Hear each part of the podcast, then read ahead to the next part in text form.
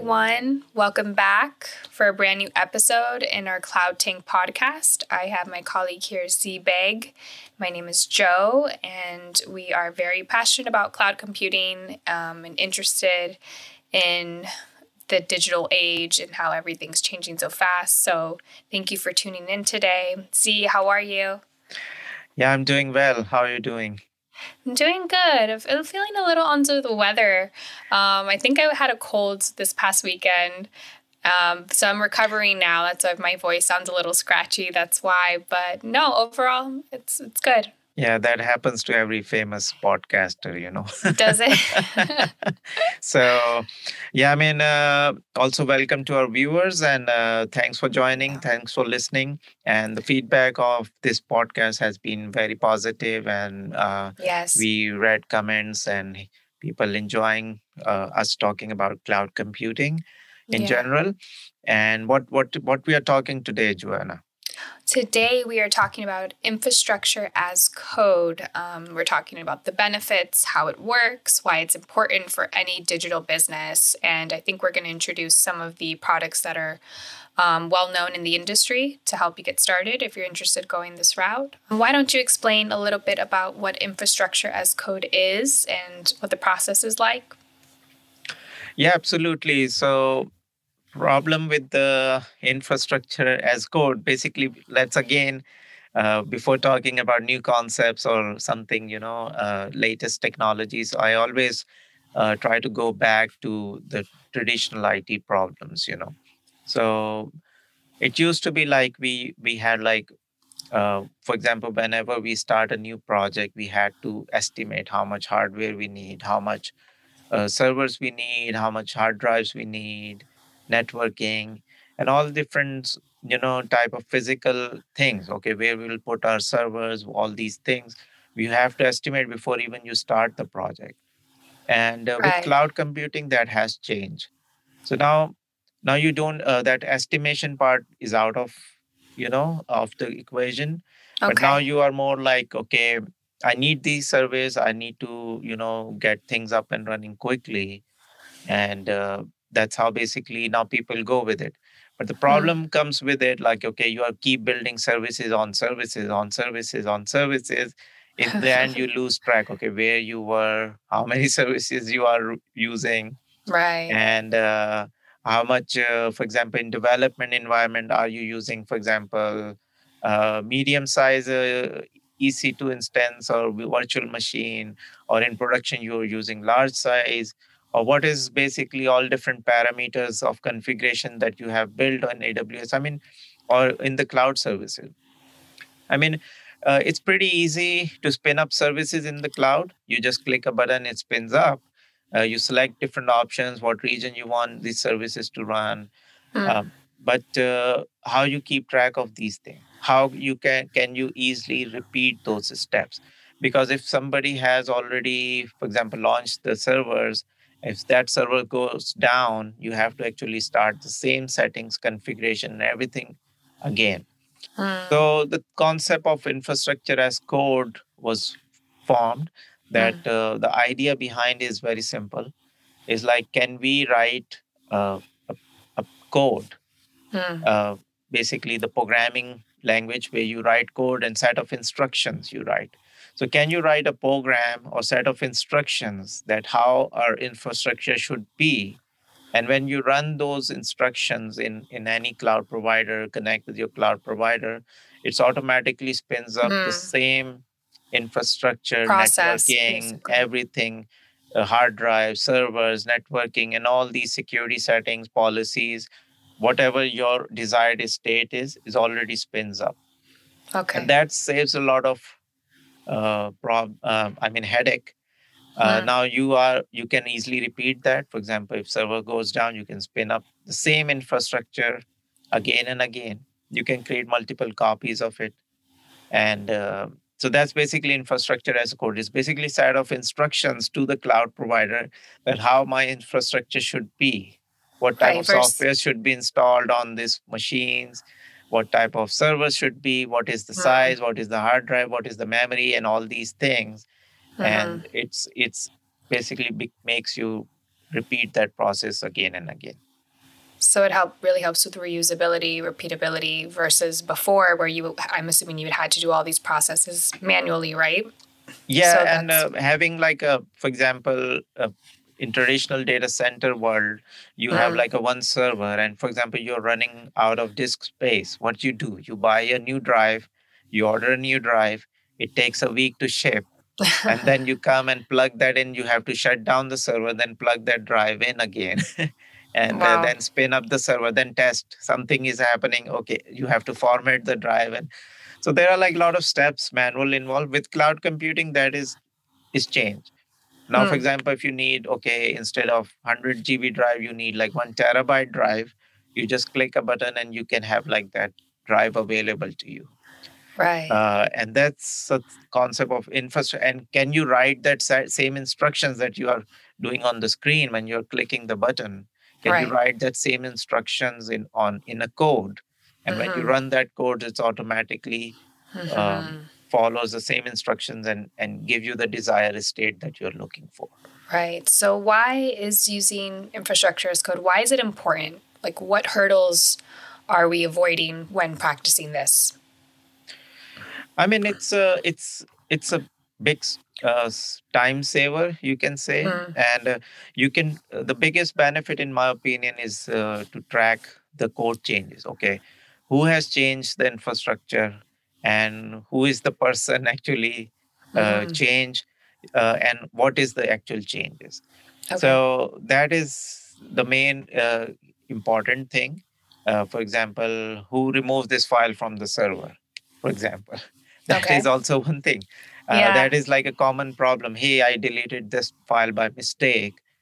And uh, if you don't have infrastructure as code and things like that, there are like different categories of infrastructure as code as well. And I think today we are just talking about more specifically to infrastructure, but there mm. is like also a part called configuration management tools as well. Uh, but uh, we'll be talking more into it.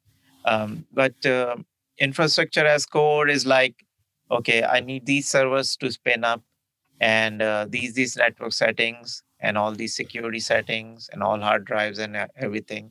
I can write set of instructions and I can track those changes over there. So, okay, for example, tomorrow I need okay. like three servers instead of two. I can just add to my configuration program I and in my basically uh, code and just run that instructions again. And now we'll have three servers. So now you yeah. can easily track, okay, we used to have two servers, but now six months ago, for example, we now have three servers. Right. So that's the main benefit is, is and it's again, you can track changes, who did what, and it, also like other benefits, like what I explained. Scalability. Yeah. Yeah. I'm sure it helps like streamline deployments, helps to, re- you know, for speedy recovery. Are there any other benefits um, that you would, that you think of? Yeah, so for example, uh, is, you talked about like deployments. Yeah. So for example, um, uh, with the cloud, there is like a one concept, it's called muta- mutable infrastructure. For okay. example, uh, I have ten different virtual machines running and five different uh, lambdas or uh, serverless functions running and all these things.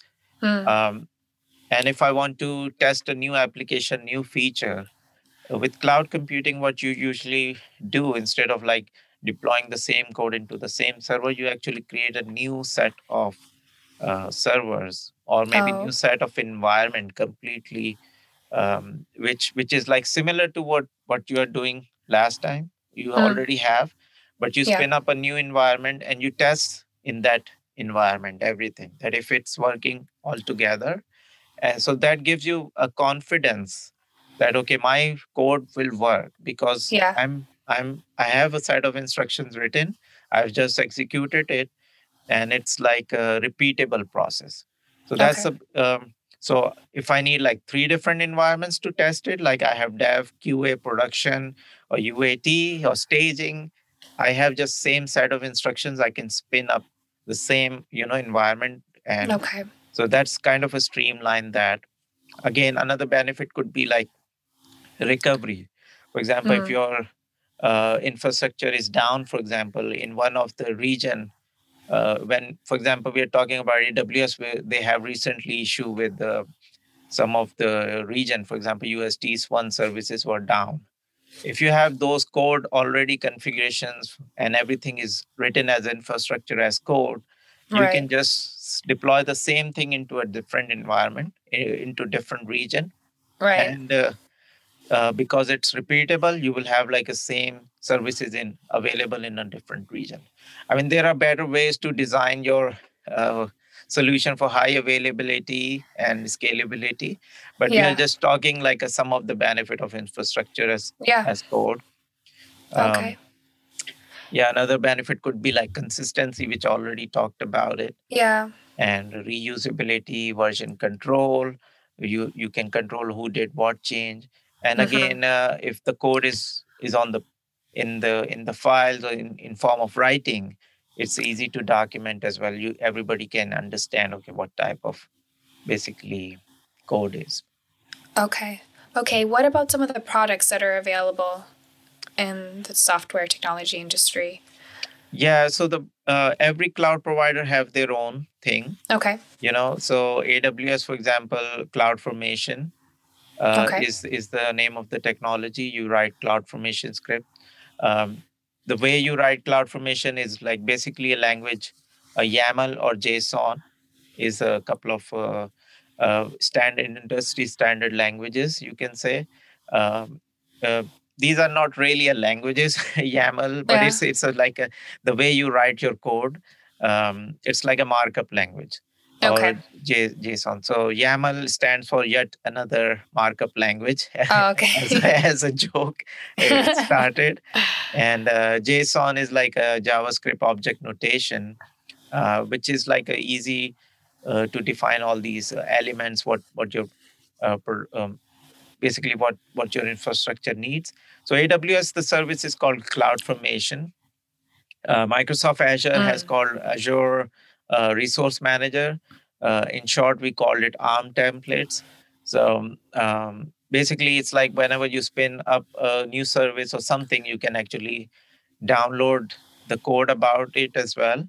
Um, mm. And uh, everything you actually click on the screen, it generates a a code, which which is a neat feature in Azure. Yeah. And in A W S, uh, you have a, a tool called um, basically CloudFormation. You can have like set of instructions written there and just spin up. And I think in Google Cloud also it's called Deployment Manager. Oh, okay. So every cloud provider provides that. Uh, but um, uh, the more, uh, if you have, a, for example, a solution that works on multiple cloud, Uh, for example, oh. you have some services is running on A W S, some is running on Azure, some is in Google, or maybe you need like a, a single platform where you can, okay, you know, uh, you, you need to learn only one format and mm. which, wor- which works with everything. So uh, I would I would say that uh, HashiCorp Terraform is a very popular tool, okay. uh, which ha- has its own language in a sense. Uh, but uh, HashiCorps give you very flexible, uh, you know, technology that uh, you can actually use the same language for A W S, A W S Azure, and uh, cloud you know, providers. Yeah, it works with uh, all different platforms. Yeah. Well, fantastic! Wow, that was that was good. Um, I think I, I I hope you learned about a lot about I did. Uh, infrastructure I did as definitely. Code and, Yeah, and I, I wish you, you know. And there's uh, a lot of tools, you know, that you can use in the industry, but it's good to know that there's some options available where you can be flexible, where you can move it from managed service to, to different platforms. So, yeah, very interesting. Yeah, I mean, uh, it's always fun talking about cloud computing. And uh, um, I'm I'm very and excited. And it's essential, that we are, right? Yeah. It's so important in today's digital age. If you haven't adopted it yet, in some way, shape, or form, you will be soon. Yeah, if you have any questions uh, to learn more about cloud computing or any technology in general, you can reach out to us yeah. uh, at our email, uh, info at datanext solutions dot com. It's D A T A N E X T, solutions dot com. Um, so you can reach out to me. My name is Zee or Joe. Uh, mm-hmm. on this, and we would love to hear your feedback. And yeah, I, I'm And you can also follow us on social media as well. I'll link our profiles in the detailed show notes. Um, but thank you so much, everyone, for listening in, and catch us back next time. Thanks, yeah, thank, Zee. Thank you.